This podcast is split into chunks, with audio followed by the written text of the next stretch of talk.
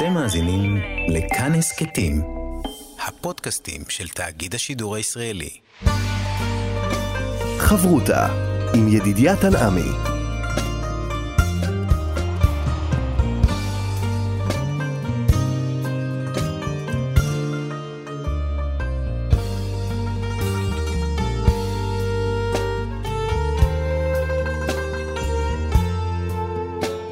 שלום כאן, מורשת חברות הלימוד משותף עם רבנים ואנשי חינוך בנושא תנ"ך, הלכה ואמונה. היום אנחנו לומדים תנ"ך יחד עם הרב דוקטור יוסף מרקוס, מרצה לתנ"ך ותורה שבעל פה הוא מרכז ימי העיון בתנ"ך במכללת הרצוג. שלום לך, כבוד הרב. שלום ידידיה. אנחנו נמצאים ממש בתוך המרד של אבשלום וההתמודדות של אה, דוד אה, המלך, והנה אנחנו פוגשים כאן אה, דמויות מאוד משמעותיות שמשפיעות על המרד. נכון. אז uh, באמת uh, דיברנו uh, פעם שעברה על היציאה של דוד uh, מירושלים ועל הדמויות שהוא פוגש, זה ככה מתואר באריכות מאוד, uh, אותה יציאה uh, מתוארת uh, uh, יחד עם הדמויות שהוא פוגש. והדמות uh, uh, האחרונה שהוא פוגש זה חושי. שדוד בעצם שולח אותו לירושלים ומבקש ממנו, ספק מתחנן, ספק מתפלל, שהוא יצליח אולי אה, להפר את אה, עצת אחיתופל.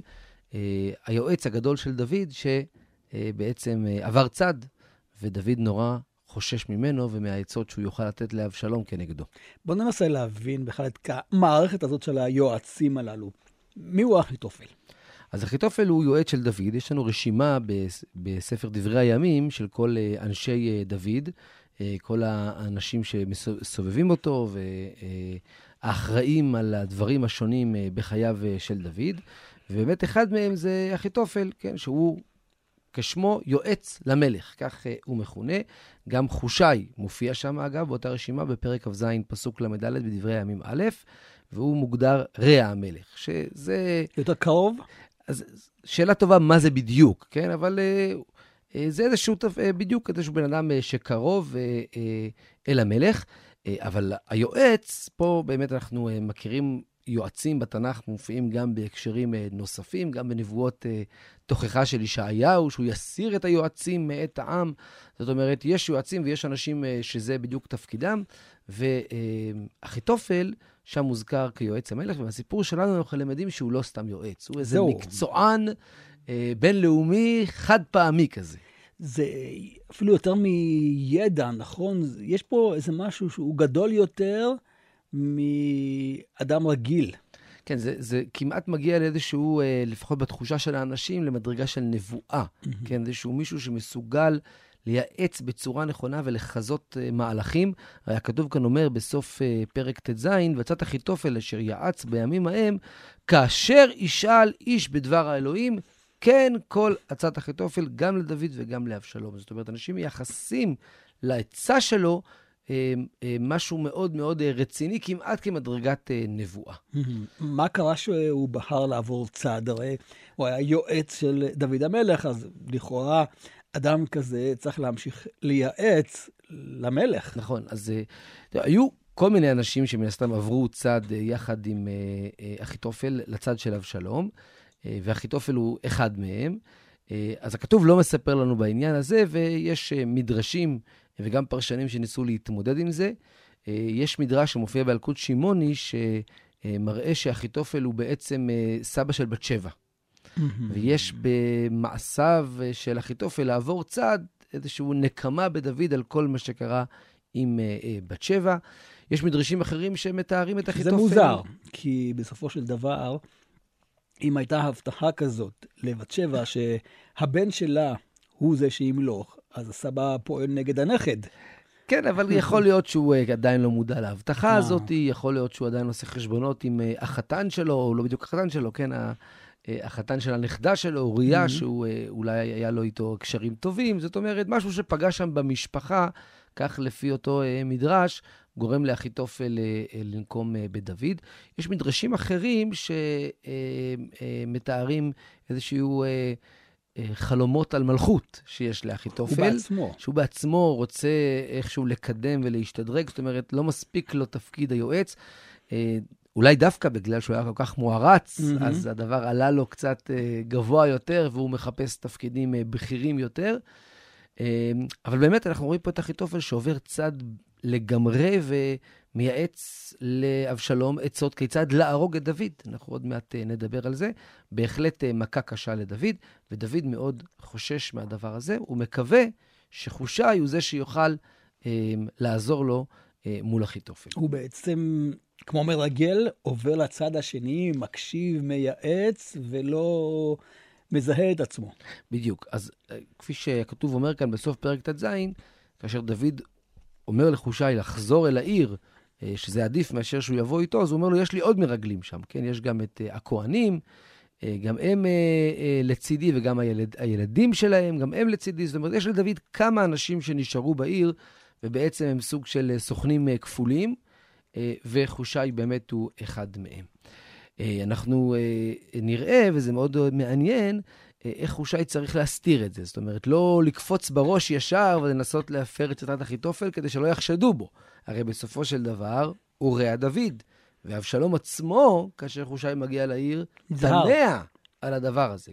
אה, אז באמת, אה, כאשר אה, חושי מגיע אל העיר, אבשלום שואל אותו, מה, מה אתה עושה פה? מה אתה אומר, יחי המלך, יחי המלך?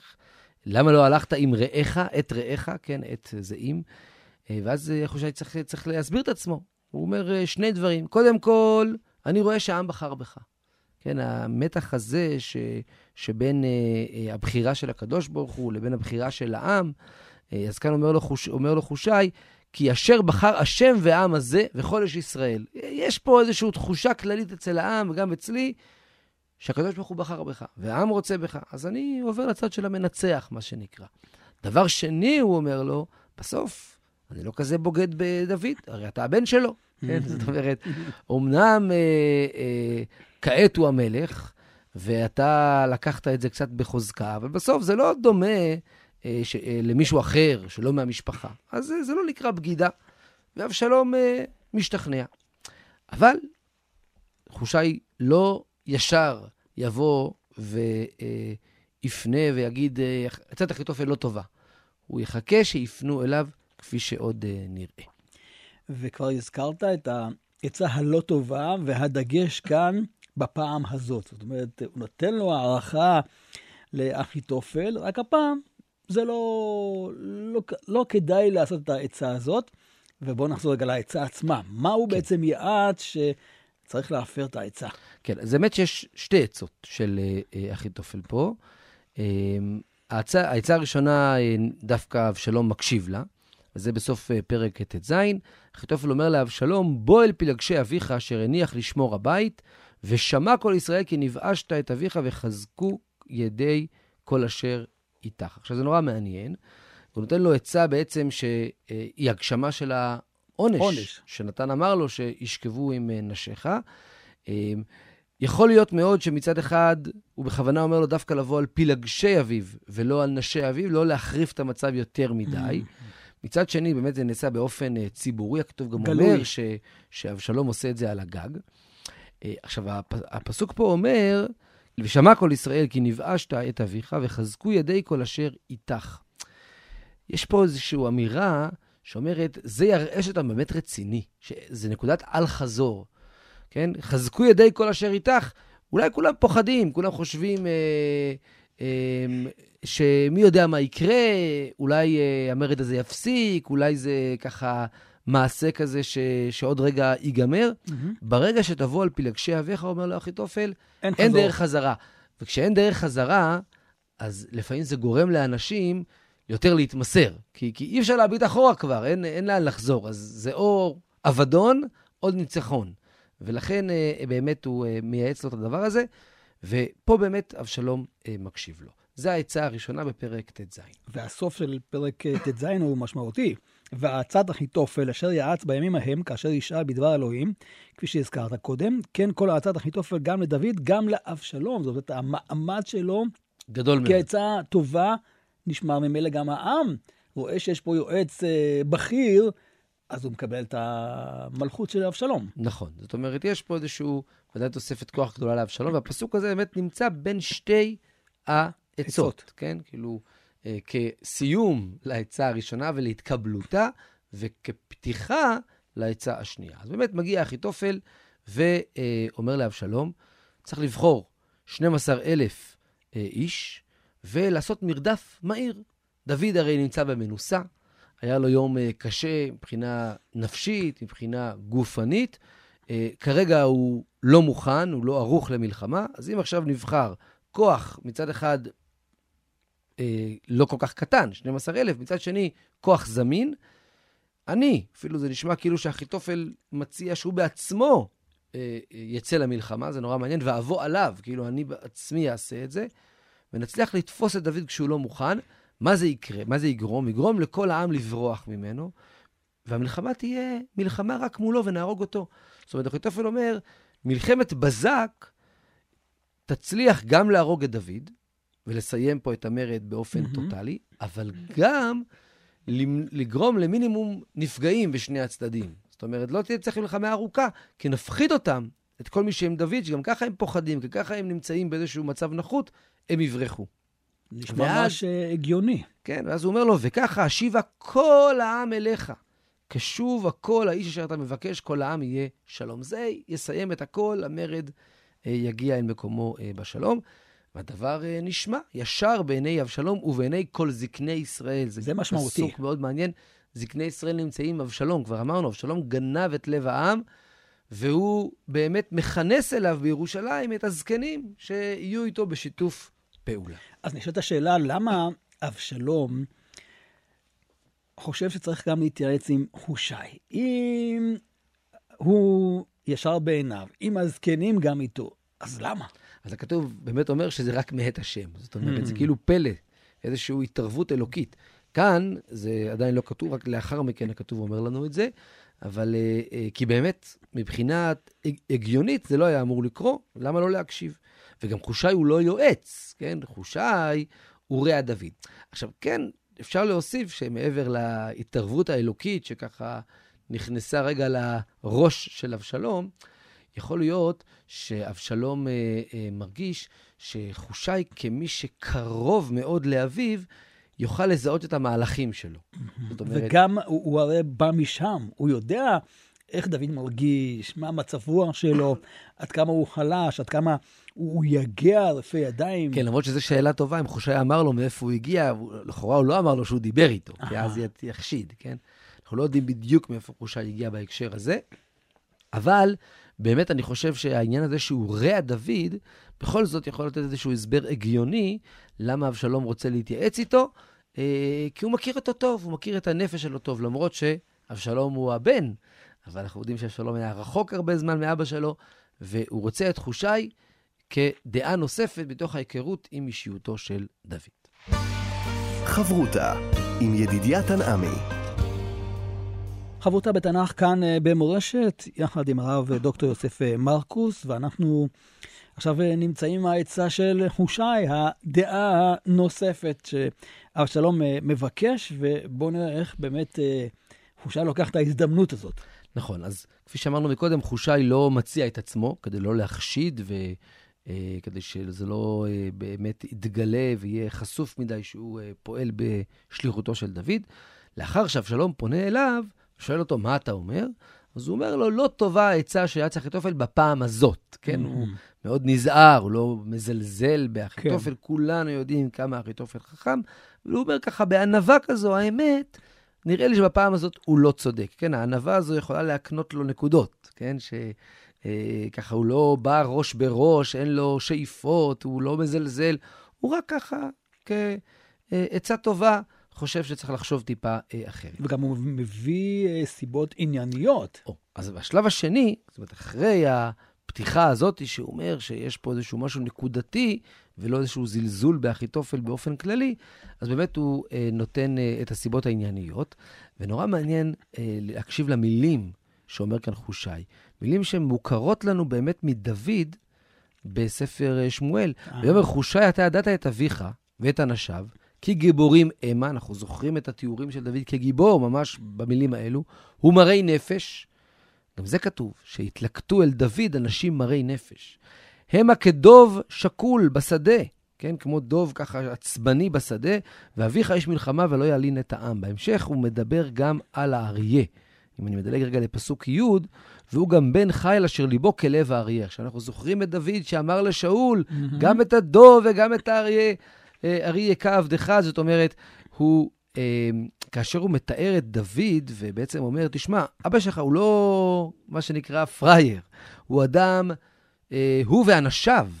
הם אנשים שהיו במדבריות ונאבקו במשך תקופה ארוכה מול שאול, ויודעים איך להתחבא בצורה טובה. הם לא יוותרו. אפשר לומר, החושים שלהם מחודדים. כן, חושיים מלשון אה, חושים, בדיוק.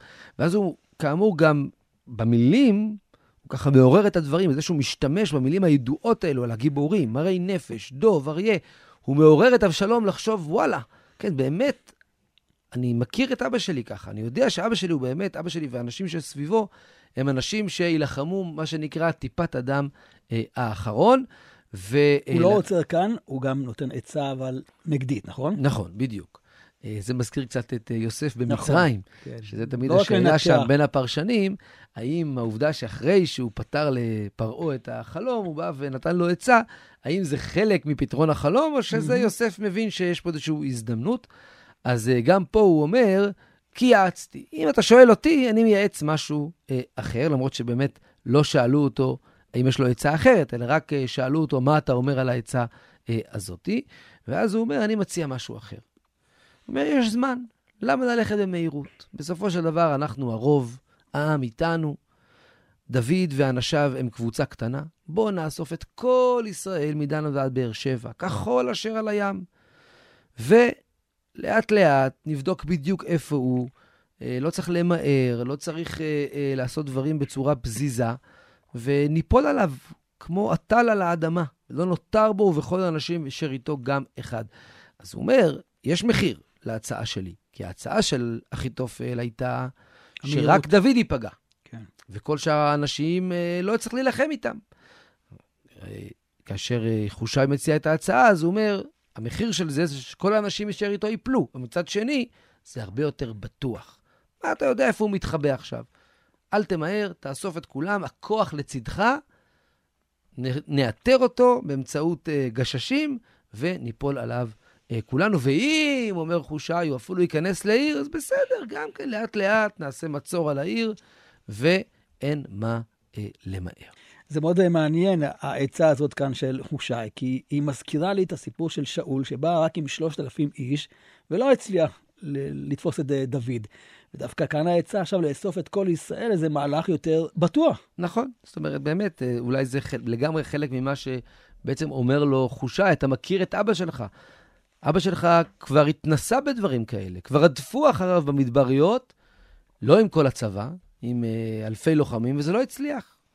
אז אה, אין, אין מה להקשיב לאחיתופל, עדיף לאסוף את כולם ולעשות אה, מלחמה זהירה, אה, יותר מדויקת ומדוקדקת, ועם ביטחון יותר גדול שהדברים אה, יצליחו. אבשלום אה, באמת מקבל את עצת אה, חושי, ואומר אבשלום וכל אש ישראל, כן? שם זה היה זקני ישראל, וכאן זה איש ישראל, אבל אנחנו רואים פה את שיתוף הפעולה, שלא רק את אבשלום זה הרשים, אלא גם את איש ישראל. טובה עצת חושי הערכי מעצת אחיתופל, ואז הכתוב אומר לנו, והשם ציווה להפר את עצת אחיתופל, הטובה לבעבור הביא השם אליו שלום את הרעה. זאת אומרת, יש פה באמת מצד אחד את ההשגחה האלוקית, שגרמה לכך שעצת אחיתופל תופר. מצד שני, יש פה גם את ה... שוב, התחכום האנושי שגורם לאבשלום ולכל איש ישראל להבין או לחשוב שהעצה הזו טובה יותר, וזה בעצם מה שמציל את דוד. ועכשיו אה, צריך להביא את המידע הזה לדוד, ומעניין שכאן כתוב, ועתה שילחו מהרה והגידו לדוד לאמור כך וכך. מה, הוא חשש שעדיין העצה שלו לא טובה מספיק? מעניין, באמת אה, הערה אה, מצוינת שאתה מעיר כאן, שחושי ממהר בעצם אל צדוק ואביתר, שהם גם סוכנים כפולים כאלו, ובעצם מתאר להם מה קרה, והוא אומר להם, כזאת וכזאת יעץ אחיתופל את אבשלום ואת זקני ישראל, וכזאת וכזאת יעצתי אני. זאת אומרת, הוא לא אומר להם רק, הצלחתי. תגידו mm-hmm. לדוד שהצלחתי להפר את אחיתופל, הוא אומר להם, יש פה 50-50, אפשרות כזו, אפשרות כזו. זאת אומרת, הוא עדיין באמת חושש שהעצה שלו לא תתקבל, ולכן הוא, הוא אומר להם, מהרו, תגידו לדוד, אל תישאר בערבות המדבר, תחצה את הירדן ותעבור לעבר הירדן אה, המזרחי. אה, זה מעניין מאוד. אה, אולי אחיתופל יקים אה, קואליציה, כן, כן יביא אנשים, ינסה ה... לשכנע, אה, ואולי זה גם מלמד באמת על ויכוחים שהיו שם, אה, וזה אולי גם יכול להסביר באמת בסוף את העובדה שאחיתופל לקח את זה כל כך קשה, כן? אחרי התיאור פה של אחימץ ויונתן, הבנים של אביתר וצדוק, שבאמת הולכים ומספרים לדוד, אז הכתוב מסיים פה את הסיפור ואומר, ואחיתופל ראה כי לא נעשתה עצתו, ויחבוש את החמור, ויעקב וילך אל ביתו אל עירו, ויצב אל ביתו ויחנוק ויעמוד ויקבר בקבר אביו. זאת אומרת, הוא שולח יד בן נפשו בגלל שלא קיבלו את עצתו. עכשיו, זה נשמע מופרך, מופרז, כאילו, מה זה הדבר הזה? אז אפשר להגיד פה שני דברים. אחד, הוא היה כל כך על הגובה, כן. הוא היה כל כך מלך העולם, הקשיבו לעצה שלו, אין דבר כזה שפתאום, דווקא אולי באחד מרגעי השיא, שצריך להקשיב לו, לא מקשיבים לו, אז הוא אומר, זהו, איבדתי את זה, כן? ומאיזשהו אה, אה, איגרא רמא, אה, אה, באמת לאיזשהו בור אה, עמוק. מצד שני, גם הוא יכול להיות שהוא שרוף. עכשיו, גם אצל אבשלום וגם אצל דוד. אז אבשלום כבר לא יעסיק אותו, ויכול להיות גם שהוא אומר לעצמו, זו עצה גרועה. הפוך, דוד ינצח, ואם דוד ינצח, אין לי כבר סיכוי. זאת אומרת, הוא כל כך האמין שהעצה שלו נכונה, והעצה של חושה היא לא נכונה, שהוא אמר, מה, אני אחכה עכשיו שדוד יהרוג אותי כשהוא יחזור למלכות? והלך והרג את אה, עצמו. למה משתמשים בביטוי הזה, הצד אחיתופל, כמשהו לא טוב? כן, זה, זה מעניין, מוזר. נכון, שכבר אה, באמת במקורות אנחנו מוצאים את הביטוי הזה, עצת אה, אחיתופל, כעצה רעה. כן, לכאורה העצה שלו הייתה טובה, וחושי... מקצועית. כן, חושי הוא זה שהפר את עצתו. זה מעניין, כאילו מתייחסים פה לא לתוכן של העצה עצמה, אלא למה שהוא אה, רצה לעשות לדוד. ואז כאילו אומרים, עצת אחיתופל זה עצה שרוצה לגרום רעה. לאו דווקא עצה לא טובה, אלא עצה שמטרתה לגרום רעה. טוב, המידע מגיע אל דוד המלך והוא פועל בהתאם. נכון, הכתוב uh, מתאר לנו את דוד שמקשיב ועובר את הירדן, ורגע לפני תחילת תיאור הקרב, ככה, יש פה איזשהו ציור של uh, uh, שני הצדדים. מצד אחד, uh, אבשלום, שממנה שר צבא במקום יואב, כן? הרי שוב, הצד אחיתופל הוסרה, ועכשיו יש כאן. מלחמה עם כל העם, אז צריך שר לארגן, צבא. כן. אז זה עמסה במקומו של יואב, ו, וכתוב שישראל ואבשלום חונים בארץ גלעד. זה הצד הזה. והפרק מסתיים עם התיאור של מחנה דוד. דוד מגיע למחניים, והוא פוגש שם אנשים אה, חשובים, חלקם מבני ישראל, כמו אה, ברזילי הגלעדי, וחלקם מהעמים פה מסביב, שובי בנחש, מרבת בני עמון. זאת אומרת, אה, יש פה משהו נורא מעניין, שאנשים שבעבר דין המזרחי, כאילו מחכים לו, ורוצים אה, לטרוח בשבילו, והכתוב ממש מדגיש את התשורה שהם נותנים לו, את האוכל הרב לו ולעם אשר איתו. ומה שמאוד מרתק פה, שזה אותם אנשים ואותם אזורים, מחניים, זה האזור שבו דווקא בנו של שאול היה. אחרי uh, מותו של uh, שאול, שם אבנר המליך את איש בושת, ושם uh, uh, היו המתנגדים של דוד. ודווקא פה uh, דוד מקבל עזרה מאלו ש... מהמקום שבו היה המרכז שהיה נגדו uh, בשלבים הקודמים. חברותה עם ידידיה תנעמי חברותה בתנ"ך כאן uh, במורשת, ואנחנו עכשיו uh, הולכים uh, להתמודד במאבק הזה בין דוד ובין אבשלום. זה קורה בסוף. כן, אז הנה מתחיל באמת מלחמה. אנחנו למדים מתחילת פרק י"ח שבסופו של דבר לדוד היו לא מעט אנשים. הוא ממנה פה שרי אלפים ושרי מאות, כן? וואו. והוא גם מחלק את הצבא לשלוש. אה, שזה מצד אחד אה, תכסיס ידוע, שמצאנו אותו בתנ"ך גם אצל ישראל וגם אצל אחרים, אבל מצד שני זה תכסיס שהוא ייתכן רק כאשר יש צבא גדול. זאת אומרת, דוד מצליח לאסוף אליו אה, לא מעט אנשים, ייתכן מאוד שהרבה יצטרפו אליו בעבר הירדן המזרחי, כן? היה שם, שוב, באופן קצת מפתיע, היה שיתוף פעולה שם, קודם ראינו דמויות ספציפיות שעזרו לדוד, ומכאן, וכאן מתברר שזה לא רק דמויות ספציפיות, זה איזושהי אווירה שהייתה שם בעבר דן המזרחי, ודוד ממש יש לו צבא גדול. ובעצם מתכוננים אל המלחמה, והמלחמה מתרחשת ביער, יער אפרים. אוקיי? עכשיו, יער אפרים פה, מה קשר אפרים? אז אנחנו כנראה, הרי אנחנו נמצאים בעבר דן המזרחי, כן? אפרים, מה הוא קשור? אז בשופטים פרק י"ב אנחנו שומעים על פליטי אפרים שחיו שם באזור. אז כנראה שהיה שם איזשהו יער, ושאלה איפה בדיוק היער הזה, זו גם שאלה טובה, איפה בדיוק הייתה המלחמה. אבל בכל מקרה יש איזשהו יער שקרוי כנראה על שם אותם פליטי אפרים, והמלחמה היא דווקא שם. עכשיו, מצד אחד אמרתי הרגע שדוד אסף צבא גדול, מצד שני עדיין זה לא כל ישראל מדן ועד באר שבע. אז במובן הזה, העובדה שדוד, יחד עם יואב ואבישי, הצליחו לגרום לכך שהמלחמה תהיה ביער, זה יתרון אסטרטגי. כן. כן? כי בסוף צבא קטן יותר יכול להתמודד ביער בצורה אה, אה, טובה יותר. יש כאן הגדרה של המלחמה הזאת? זאת אומרת, אה, מלחמת ההגנה או גם התקפה? איך דוד המלך בכלל מתייחס לסיפור הזה של המרד של אבשלום? הוא רוצה לחסל אותו ולנקות את השטח? אז באמת כאן יש את הפסוק הידוע, שמצד אחד דוד אומר, אה, צריך להילחם. אה, וכאמור, הוא יוצא בראש הקרב בעצמו, זה גם מעניין. בפרקים הקודמים ראינו שדוד אה, הפסיק לצאת בראש הקרב, כאן זה נראה שהוא ממש אה, רוצה לצאת בראש הקרב עד שאומרים לו, אל תעשה את זה, כן? אז הוא כן מתייחס לזה ממש כמלחמה, אבל ביחס לאבשלום, הוא באמת מצווה ומבקש מיואב ואבישי, לאט לי לנער אבשלום. וכתוב גם מדגיש שכולם שמעו על זה. זאת אומרת, דוד לא מעוניין שאבשלום ימות. אפשר לראות את זה אה, ולהבין את זה כאיזושהי חמלה על הבן הפרטי שלו. אה, ככה לפחות יואב ראה את זה, שאחרי זה הוא מבקר אותו אה, קשות.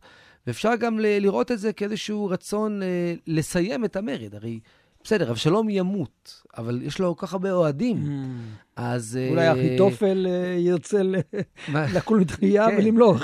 אז אחיתופל או אחרים, אבל יש לאבשלום כוח פוליטי, הריגתו לא בטוח תצליח אחרי זה להחזיר את כל העם אל דוד. זאת אומרת, יש לו אולי איזושהי חשיבה כזו, שאם אבשלום יהיה בחיים וייכנע לו, אז הוא גם יכול להחזיר את העם אליו, כן? אה, אה, בסופו אה, של דבר. אבל שוב, ודאי שיש פה גם את העניין הרגשי שבין דוד לבין אה, אבשלום. אה, ועוד מעט נראה גם את הביקורת של יואב על העניין הזה. אז המלחמה באמת אה, אה, מתחילה, והם נמצאים שם אה, ביער. אגב, חשוב להדגיש, אמרנו שזה באזור מיוער, אבל באופן כללי, גם ערי יהודה ושומרון וגם ערי מואב באותה תקופה היו בחלקים גדולים שלהם מיוערים. אנחנו מכירים את זה מהרבה מאוד סיפורים בתנ"ך, שמתארים את זה, אה, גם את היער עצמו, גם את החיות שהסתובבו ביער, mm-hmm. האריות והדובים, אה, וגם פה הדבר הזה בא לידי ביטוי. ואז באמת, כאמור, מתחילה המלחמה, ואבשלום רוכב לו על פרד, וראשו נתקע באלה אה, בין השמיים לבין אה, הארץ. אחד מעבדי יואב רואה את זה, מגיד לו את העניין הזה, ויואב מגיב ואומר לו, ככה באינסטינקט אפילו, מה קראת לי? למה לא מיד הרגת אותו? אז האיש אומר לו, תקשיב, לא משנה כמה כסף תיתן לי, אני לא אפר את עצת המלך. הוא אומר לו, כי באוזנינו ציווה המלך אותך ואת אבישי ואת איתי לאמור, שמרו מי בנער באבשלום. עכשיו, זה כאילו מרתק מה שקורה פה, כי זה לא רק שתוך כדי מלחמה יואב מקבל החלטה שלמרות mm-hmm. מה שדוד ביקש, אין ברירה. באופן אינסטינקטיבי הוא, הוא, הוא אומר לו, תהרוג אותו, למה לא הרגת אותו? כאילו, מראש הוא לא תכנן בכלל להקשיב לו. ופה אנחנו נמצאים באחד מרגעי השיא במתח הזה שבין יחסי אה, דוד ויואב, שמצד אחד אנחנו גם יכולים להבין את יואב, כן?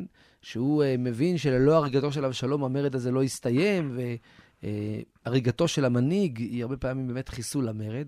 מצד שני, יש את דוד ואת המהלכים שלו ואת החשיבות, החשיבה הארוכת טווח שלו, והוא ויואב לא, לא נמצאים שם באותו, על אותו תדר, גם לא אבישי. אה, ופה אנחנו רואים שיואב, כאמור, בכלל לא תכנן אה, להקשיב לו. אז באמת אה, יואב בעצמו לוקח שלושה שבטים, כן, מקלות, והורג את אבשלום בעודנו חי. ואז קורה כאן משהו נורא מעניין, אחרי שהוא קודם כל תוקע ביוע... בשופר, ובעצם מבין שיש פה ניצחון, הוא קובר את אבשלום, ומתחיל פה איזשהו מאבק, מי יודיע לדוד. כן, פסוק י"ט, בפרק י"ח, אחימץ בן צדוק אומר, אני ארוץ, ואבשר למלך, כי שפטו אדוני מיד אויביו. אבל יואב אומר לו, לא, אל, תעשה את זה, אתה לא איש בשורה. למה? כי הוא יודע שהטון שבו אחימץ mm-hmm. מדבר בו זה לא הטון הנכון. הוא רוצה לבוא לדוד ולהגיד לו, ברוך השם, כן? כמו, להבדיל, אבל כמו אותו נער עמלקי, שבא אמר לדוד, מעולה, שאול מת. אז, אז גם פה הוא בא ומעוניין להודיע לו את זה ככה באופן אה, חגיגי. אה, ויואב מבין שזה הרבה יותר מורכב, ולכן הוא אומר אה, לכל הכושי, לך אתה תגיד למלך, אבל אחימאס לא מוותר. רץ. ויש פה בעצם שני אנשים שרצים ומתחרים ביניהם מי זה שיגיד למלך. דוד יושב לו ככה אה, בין שני השערים, זה פסוק מעניין כשלעצמו מאוד. אנחנו למדים מעוד מקומות, וגם הארכיאולוגיה, על ערים שיש להם שני שערים, שהרבה פעמים בין שני השערים היה השוק אה, והמקום הציבורי, ודוד אה, נמצא שם כי הוא, הוא בחרדה. מה בדיוק הולך אה, לקרות? מה יהיה עם אבשלום? בא הצופה ואומר לו, איש רץ לבדו. אז אה, יש פה בשורה, ואז פתאום הוא אומר, יש עוד איש שרץ לבדו. אז אומר, מלך, גם זה מבשר, כן? ויש פה באמת uh, שאלה, מה uh, בדיוק יקרה, כן? כאשר הצופה מזהה את אחימאס בן צדוק, דוד מתמלא באיזושהי אופטימיות, כן? הוא אומר, הוא בטח בא בבשורה טובה. עכשיו, אנחנו מתלבטים, כשדוד אומר את זה, מה הוא מתכוון בשורה טובה? בשורה טובה שניצחנו, או בשורה טובה שאבשלום חי? אז אחימץ באמת מגיע ואומר, ברוך אדוני אלוהיך, אשר סיגר את האנשים אשר נשאו את ידם באדוני המלך. ודוד כאילו מתעלם ממה שהוא אומר. הוא אומר לו, עזוב עכשיו את כל האנשים, מה עם אבשלום? והוא מתחיל לגמגם. ראיתי ההמון הגדול, לשלוח את עבד המלך יואב, את עבדך, ולא ידעתי מה. אז דוד אומר, טוב, תעמוד בצד. בוא נקשיב מה יש לכושי לומר. והכושי בא ואומר שהקדוש ברוך הוא שפט אותך היום מיד כל הקמים עליך. ושוב דוד שואל אותו, מה עם אבשלום? ויאמר הכושי, יהיו כנער אויבי אדוני המלך וכל אשר קמו עליך לרעה. מתוך תקווה שדוד ישמח. ואז מגיעה באמת התגובה התגובה הקשה של דוד, אה, שבוכה והולך הלוך חזור, בני אבשלום, בני אבשלום. ויואב מבקר אותו קשות, אולי הדברים הכי חצופים שיואב אמר לו אי פעם. ויש כאן באמת אה, איזושהי אה, התלבטות אולי כקוראים, כלומדים, עם מי להזדהות. כי מצד אחד אנחנו מרחמים על, על דוד, שבאמת רצה שאבשלום יחיה. ואנחנו יכולים להבין את הנקודה הזאת. מצד שני, אומר לו יואב, תשמע, אנחנו נלחמנו בשבילך. Mm-hmm. מסרנו את נפשנו כדי שאתה תחיה, כדי שהמרד הזה ייגמר. כשאתה עכשיו בוכה על אבשלום, אתה בעצם אוהב את שונאיך ושונא את אויביך. אתה מבייש אותנו. אוהביך. כן, אתה, כאילו יש פה איזושהי ביקורת נורא קשה, כאילו שאומרת לדוד, אתה מסתכל על הדברים בצורה יותר מדי צרה, זה לא ייתכן, אפילו שזה הבן שלך. יש פה מלחמה, יש פה מאבק, נלחמנו בשבילך, אתה לא רוצה למות הרי. ולמרות שדוד אמר, מי ייתן מותי אני תחתיך אבשלום בני, אבל יואב רואה את זה קצת כאיזושהי כפיות טובה לכל המסירות נפש של כל האנשים, ודוד משתכנע, מבין בעצם שהוא פעל בצורה לא הכי מדויקת, והוא יוצא אל העם, ועושים פה איזושהי אה, אה, חגיגה. ואז וזה... צריך לעלות אה, מהלך ולהשיב את אה, ישראל. נכון. אז זה בשלב הבא, אבל רק, רק כסיום אני, uh-huh. למה שדיברנו, אני, אני אגיד שבאמת אנחנו טמאים קצת על דוד. כאילו, מה, מה זה הדבר הזה? אז זה מחזיר אותנו עוד פעם לכך שדוד? בדיוק, אחרי חטא דוד ובת שבע, אז דוד גם הוא מתנהג באופן אה, פסיבי, אה, אבל גם באמת הוא רואה את כל המהלך פה כעונש. וכאשר אבשלום מת, זה רק מעבר לצער האישי שלו על אבשלום, זה עוד חותמת לכך שהוא חטא. רק מעמיק את תודעת החטא, תודעת העונש. ובעצם uh, דוד רואה את מרד אבשלום כל הזמן במבט הרחב של החטא ועונשו. ו- ולכן גם מצד הפסיביות, ושבאמת בא לידי ביטוי בכך שהוא מסתכל על הדברים אולי קצת באופן uh, צר, וגם מבחינת עצם זה שמותו של אבשלום מסמל המשכיות של העונש, אה, יכול אולי להסביר קצת את, את ההתנהגות של דוד, שהייתה צריכה לגרום ליואב ככה לנזוף בו בצורה אה, קשה, אה, ולגרום גם לדוד בסופו של דבר לבוא באמת ולהודות על הניצחון הזה, ולשמוח בכך שבאמת המרד הסתיים. אז בואו ככה נסיים לפחות עם אופטימיות, החזרה של דוד. חצי אופטימיות. כי אה, דוד uh, מתחיל להתכונן לחזור, והוא עושה את זה בצורה מאוד uh, מחושבת ודיפלומטית. קודם כל הוא פונה אל העם ואומר להם, אתם עצמי ובשרי אתם, אני סולח לכם שמרדתם בי. ועמסה שהתמנה לשר צבא אומר לו, אל תדאג, אני אהפוך אותך לשר צבא. זה נורא מעניין, הוא מפטר פה את יואב, למרות שהרגע יואב הציל אותו. אבל שוב, זה המתח הגדול הזה.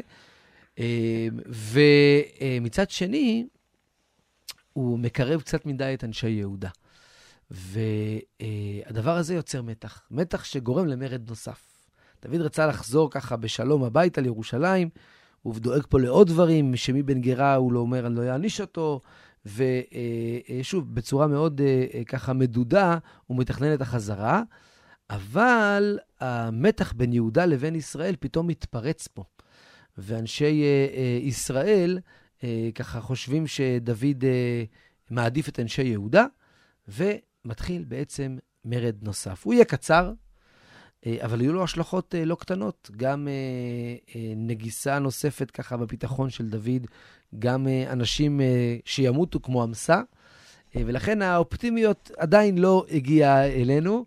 יהיה לנו עוד את פרק כ', שבו אה, אה, דוד יהיה צריך למגר את אותו אה, מרד, ובסוף פרק כ' תגיע איזושהי יציבות, כאשר הכתוב ייתן לנו רשימה של שרים. דיברנו על זה כבר בעבר, mm-hmm. שמדי פעם בספר שמואל, או גם בדברי הימים, כך פתחנו היום, יש רשימות של שרים. מידע כזה טכני כזה, אבל הוא מלמד על היציבות, על התפתחות מסוסה. הממלכה. יואב על הצבא, בניהו על הכרתי והפליטי, אדורם על המס, דברים ככה בסוף פרק כ' נראה כאילו הם מסתדרים.